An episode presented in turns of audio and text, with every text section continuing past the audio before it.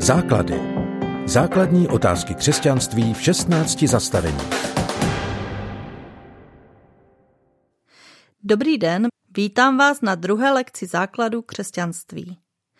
Dnešní téma zní: Kdo je Ježíš Kristus? Všimli jste si někdy, jak jsou podobné, zdánlivě jednoduché otázky důležité? Sám Ježíš učedníkům takovou otázku pokládá a zdá se, že odpověď na ní je pro nás stejně důležitá jako pro jeho první učedníky. Přečtu vám tuto událost z Matoušova Evangelia.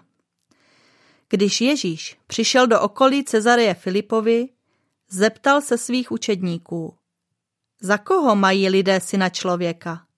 Odpověděli: Někteří za Jana Křtitele, jiní za Eliáše, jiní za Jeremiáše nebo za jiného z proroků. A za koho mě máte vy? Zeptal se. Ty jsi Mesiáš, syn živého Boha, odpověděl mu Šimon Petr. Blaze tobě, Šimone, synu Jonášův, řekl mu na to Ježíš. Tohle ti totiž nezjevilo tělo a krev, ale můj Otec v nebesích. Apoštol Petr v těchto slovech říká: Ty jsi Mesiáš. A Ježíš za jeho postřeh ho chválí. Dokonce dodává, že na tomto zjevení vybuduje svoji církev. Slovo Mesiáš pochází z hebrejštiny a znamená pomazaný. Jde o titul, ne o příjmení, jak by se nám mohlo na první pohled zdát. Když si Bůh ve starém zákoně někoho vybral ke zvláštnímu účelu, většinou k němu poslal proroka, který boží výběr fyzicky potvrdil tím, že na hlavu dotyčného vylil speciální olej. O takovém pomazání čteme například u Mojžíše, když pomazal Arona k úkolu být knězem. Pro nás je trochu matoucí, že překladatelé slovo Mesiáš ve starém zákoně překládají jako pomazaný, kdežto v novém zákoně ho buď nechávají v původní podobě, nebo používají jeho řecký ekvivalent Kristus. Proto, když čtete Bibli, zkuste si vždy, když narazíte na slovo pomazaný, toto slovo nahradit slovem Kristus anebo Mesiáš. Uvedu vám příklad. V Levitiku čteme: Pomazaný kněz přinese trochu krve z bíčka ke stanu setkávání. Nahraďme si slovo pomazaný slovem Mesiáš a můžeme číst: Pak přinese Mesiáš, kněz, trochu krve z bíčka ke stanu setkávání. Nebo podobný příklad, když David mluví o králi Saulovi: Na svého pána nevstáhnu ruku, je to přece Hospodinův pomazaný. Když slovo pomazaný zase nahradíme, vychází nám: Na svého pána nevstáhnu ruku, je to přece Hospodinův Mesiáš. To trochu mění situaci, že? Podívejme se ještě na jméno Ježíš. Tady je to jednodušší. Ježíš je opravdu vlastní jméno a ne titul. Podobně jako třeba Jana, Markéta, Pavel nebo Jakub. V originále tohle jméno zní Jehošua a v biblických dobách bylo celkem frekventované.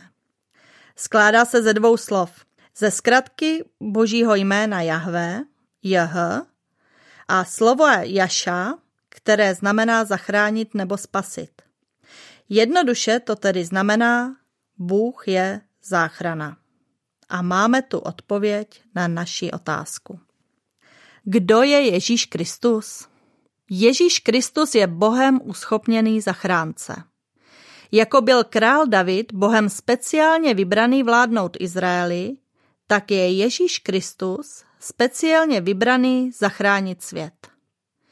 Půjdeme-li ve výkladu jeho jména ještě kousek dál, na základě svědectví jiných biblických veršů můžeme směle prohlásit nejen, že je zachránce od Boha, ale že odkaz Jh ve slově Jehošua znamená ještě víc.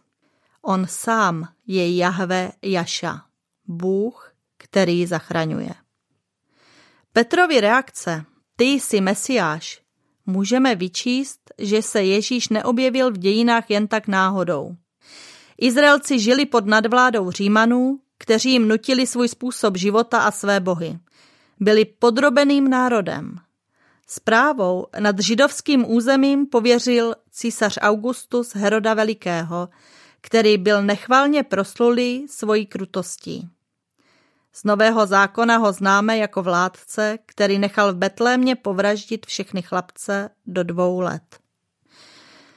Starozákonní proroci předpovídali, že na konci dějin Bůh obnoví slavné Davidovo království a židovský národ bude mít krále, který bude z Jeruzaléma vládnout celému světu. Toto proroctví se začalo naplňovat při příchodu Ježíše Krista.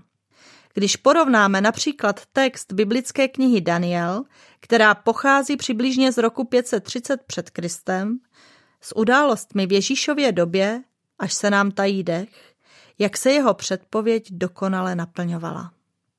Daniel zřetelně popsal konec Řecké říše a vzestup Ptolemaiovské a Seleukovské dynastie, všechny její hlavní panovníky až po příchod Krista. Jeho text je tak přesný, že někteří lidé spekulují nad tím, jestli nebyl napsán zpětně. Židé by museli být úplně slepí, aby si toho nevšimli. Vzduch musel jiskřit očekáváním pomazaného krále. Nakonec ani Petr nebyl sám, kdo ho v Ježíšovi rozpoznal.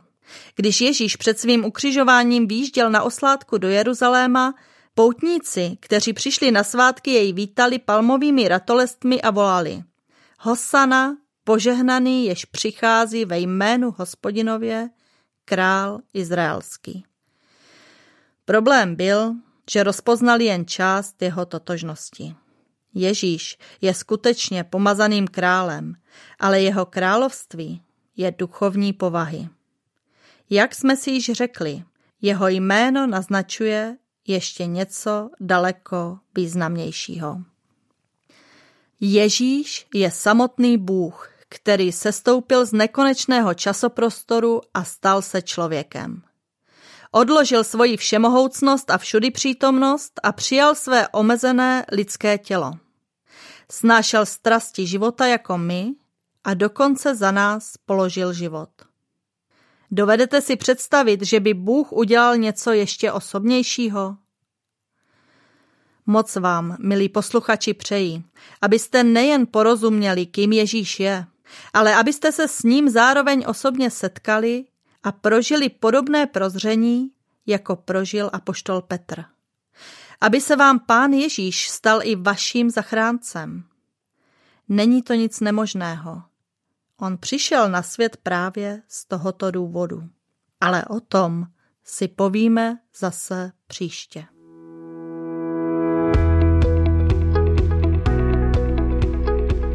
Podcast Základy vznikl na rádiu sedm, které žije z darů posluchačů. Pokud nás budete chtít podpořit, budeme rádi.